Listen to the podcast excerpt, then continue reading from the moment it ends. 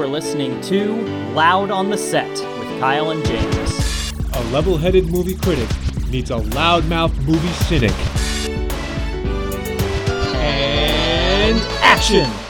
All right, welcome back to the show. My name is Kyle. This is James. Whoa! And James, what are we doing today? The Big Sick. The Big Sick. And uh, James, you're joining us through the power of satellites right now. How you doing? Doing all right, Kyle. I wish I could be in the studio, but you know how life is sometimes. Can't can't always make it, so we do the best we can. With, with, telecommunicating on this podcast. It's, I'm, I'm dialing it in, but I'm not dialing it in. You know? We're literally phoning it in this week. So, Yeah. so in continuing with that trend, uh, why don't we just talk about uh, here? I don't know. Let me uh, just let me Google something really quick. Uh, do a random movie search here. How about the uh, the Big Sick? Have you seen the Big Sick? I, of course, I've seen The Big Sick. I'm pretty sure I just said that a second ago, Kyle. Oh, great, good, excellent. All right, well, we're talking about the Big Sick.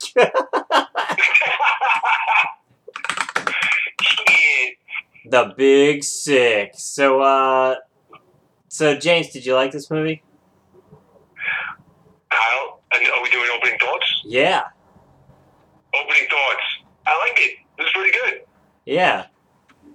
I thought that it was uh, humorous. I like the, I like that. Uh, what's the young man name? Kumail. I'm probably gonna fucking mangle his name, right?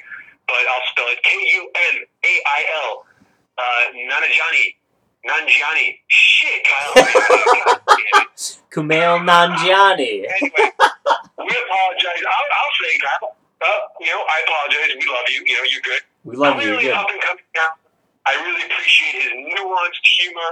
You know, it's, it's subtle most of the time, right? With small facial expressions and a very subtle, dry delivery. I, I, I kind of like his sense of humor. I like his delivery.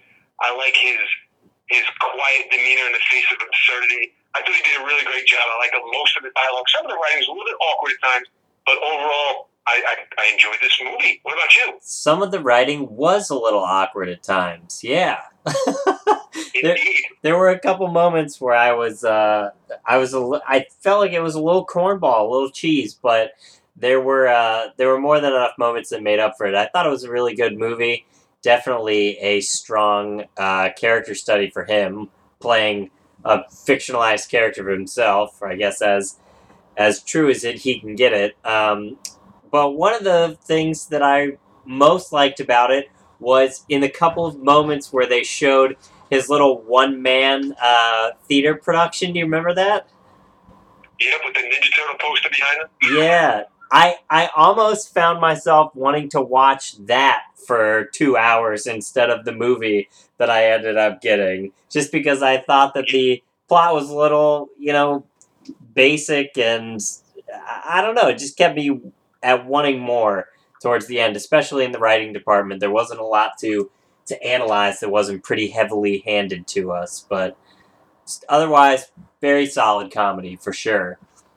Well, Kyle, I'm gonna I'm gonna piggyback on what you said. I can appreciate the point that you made about a pretty basic pedestrian plot, right down to the girlfriend being in a coma kind of thing. You know, it's a little, it's actually a little cheap of a sort of a writing tactic. Is it not like in movies if you need to put a character on the shelf for a little while and have other people sort of emotionally respond to them without them being present? You know, you do things like that, right? You send them away for a while, True. whether that's through a coma. And right? it I mean, in this case, Yeah. if if it hadn't been for it, the actual event being that she did go into a coma in real life, then it would have been a little bit different story. But inherently, there's one for your brother. It uh, it uh, it does end up being like that, a, a kind of more truncated story because you miss out on a lot of the interaction that I'm sure he actually wishes that he had in real life with the person whom the story is based off of, Emily.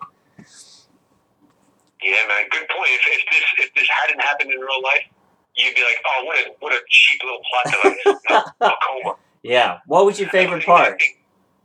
But as they, I, I wanted to make a point here, and that Yeah. as the movie did, sort of uh, at times shred through its a little bit of a pedestrian plot. You gotta you gotta recognize the role of Holly Hunter and Ray Romano. Yeah, surprise. Good job, those two. they came out of nowhere. Yeah, they kind of buoy the movie up in the middle there, don't they? For- they have pretty solid performances. For sure, they absolutely did, and uh, and it was very surprising to see Ray Romano in anything. And I always think Holly Hunter does a great job, and I she was perfect for the uh, the scared mother. Uh, I just thought her role was so wonderfully developed for her to to take from the beginning to the end. Yeah. In fact, I'm gonna I'm gonna correct you on one thing. Holly Hunter is Holly Hunter is pretty good at most things she does, except Batman versus Superman. My God, that fucking when she when she got a jaw full of piss put on her podium. Oh, just forget it anyway. Granny's lemonade or whatever that was. Anyway, we don't have to bring that in. Um, Kyle, I'm gonna, I'm gonna I can't believe we're on like a positive complimentary track here with this the big singer, really positive review. In fact, I'm gonna say something really shocking here. I just found out by doing a little bit of research here in real time that this is from none other than Judd Apatow, There it is, Apatow Productions. somebody that we have thoroughly bashed on this show, you know. But uh, I, I feel like a little bit of restraint with exercise here. In fact, if I could, let me see if I can look up the runtime of this movie. 117. Uh, uh, uh, Say that again. 117, 117 minutes. Uh, okay, so it, it flirted with being a little too long. All right. All right Yeah. All right. I feel I feel like though recently with this and Popstar, those being kind of my barometer, much more restraint than historically in other films for sure. That's true. That's true. Now, Kyle, I got a question for you. Yeah, I'm pretty sure whether it was either in the studio with the mics on or outside the studio with no mics around, that you once told me that you were getting a little sick, pun intended, and tired of this pattern in, uh, let's say, Amazon and Netflix, where low-level, up-and-coming comedians just kind of make movies and TV shows about their own lives. didn't you want? Didn't you once have a little rant about that? Could you? Could you? Let's revisit that real quick because that's what this is. I know? sure I sure did, and you're absolutely right. And I mean, I I honestly I avoided this movie not by anything but d- disinterest whenever I saw it pop up on any of the websites because it it just struck me as exactly that what had been bothering me, which was just seeing those adaptations. That it just it just feels lazy to me, and uh, and a little bit too pretentious for Mhm. for me to be able to take it seriously because it's a you know just a dramatization of whatever this one person wants to tell you about their life that they think is important or the jokes that they want to tell you that they think are funny all about them. And uh, it, it just doesn't feel like there's a lot of thought into how they're viewing the world and instead what they think that they're bringing to the table that's not in any way involving the the big picture besides a very selfish view of a small reality how about that That no, that's that's really good. In fact, I'm going to appreciate that comment and add on to it a little bit. Uh, and that is, you said pretentious. And now that I reflect on having watched this movie, and remember, we do think it's a pretty good movie, so let's you know let's let's remind our listeners that we're being positive here, but we're critics, goddamn it. So here we go. it seems to have the to have the um the whole thing about his one man show and how he's working on it and how he's thinking about going to New York and you know plastering with posters and workshopping it. It all seems a little bit self serving, doesn't it? it sure does like, hey, I'm up and coming, and by the way, here are some of my little wacky ideas. And now that I got the backing of Judd Apatow and, and I got some of these A-listers in my movie, who knows? Maybe all my aspirations that were once wacky and, and art housey and, and only played to audiences of about 10 people that were just about my roommates, you know? Now all of a sudden I'm like hot shit, you know? exactly yeah for sure. A little self-serving. a little self-serving. But hey, you know, the guy's the guy's talented, and you know, like we're being harsh critics. I, I like all that stuff. Another thing that sometimes I don't like, it's very similar to what you're saying, is that I lump this guy right in with also like the uh, Aziz Ansari and what the fuck is the girl who does um show on HBO? Oh, good God! Oh yeah, uh, insecure, right? Awkward, insecure. Yep. I I lump all three of these. I lump Kumail and Aziz and uh, insecure girl. I can't even blank on her name. I've watched a ton of the, the episodes too. Shit. um, Type, I, I type, them type. all together because they're kind of like these millennial comedians who, yeah, they just put their life out there, and uh, I don't know. They they they they they they've sort of uh, they've they've they're, they they created a whole new way of doing it, a whole new model, if you will, you know, of Yeah. making it. For sure. Issa Rae is her name. Yeah, be really self-deprecating. Act like you're struggling through life when you really probably just landed a huge deal. Like you're probably doing real well now, and just focus on your little universe with very little, yeah, very little outward reflection on, on the bigger themes. I was shocked in Insecure when they actually started teasing a little bit about um, talking about gentrification. I was like, whoa, there's, a bigger world out there in this fucking universe. You know. Yeah. But anyway, um, all right, Kyle. One, a couple of last quick things here I got for you. Yes. Here's my my one big time criticism of the movie. Forget all the other stuff for a second. Forget all the other stuff we just said.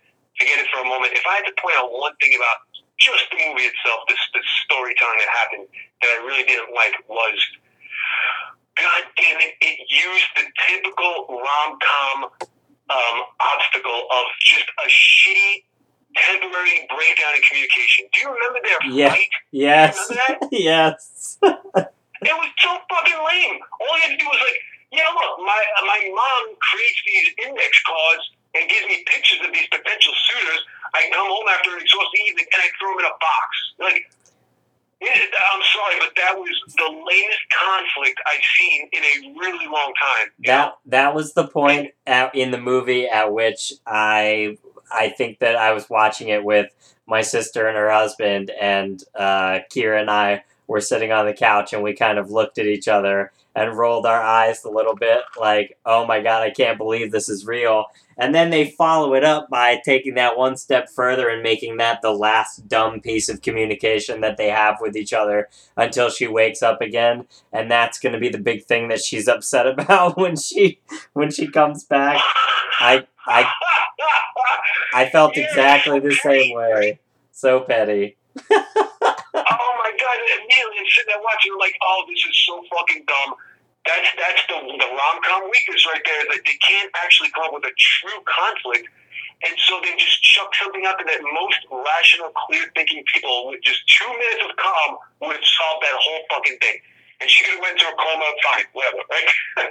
Mhm. but holy cow, what a lame, petty thing. yeah You know? and i also found the uh the classic ending of this movie the classic kyle frustrating ending where it just stops in the middle of something for absolutely no reason.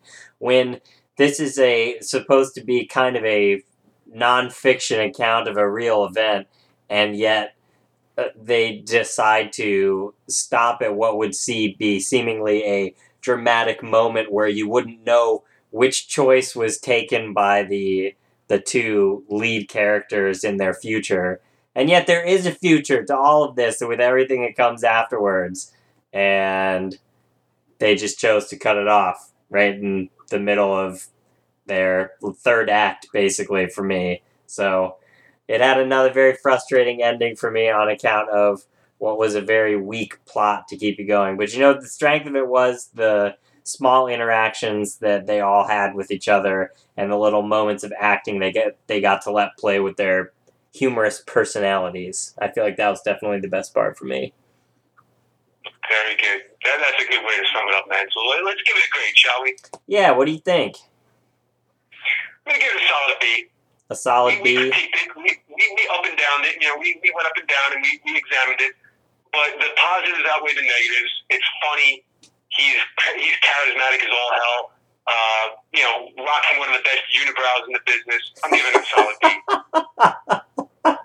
Yes, I I agree. Solid B from me as well. I think it was Excellent. it was perfectly above average in every way, and much better than I uh, ever expected it to be coming from the camp of people making movies about their own lives because they think that it's really important. Yeah.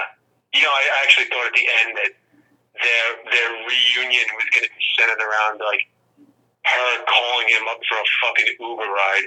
'Cause they- they- I'm like, that's what's going to happen at the end. Yeah, his phone's going to ring and he's going to follow little GPS signals and pick her up on a street corner. Oh, that's exactly. Oh well, I was wrong. They just fucking met back in time. All right, Kyle. The big sick. the big sick. There it is. In short, the your your phoned in. We'll call these phoned in reviews. How about that? That's great. All Your right. your you your your phoned in review of the Big Sick. Uh, if you haven't seen it at this point, it's probably somewhere online. You can watch it. Looks like Amazon. Go check it out. It's a it's solidly above average. there you have it. Yeah. And with that, we're out of time. Thanks for listening. Loud on set with Kyle and James. You can check us out on YouTube and iTunes. Anywhere you find podcasts, we're there. Let us know what you thought of the big, what you thought of the big sick. That was too many, too many consonants there. Loud on set at gmail.com. Go see some movies. Have a wonderful time. See you later.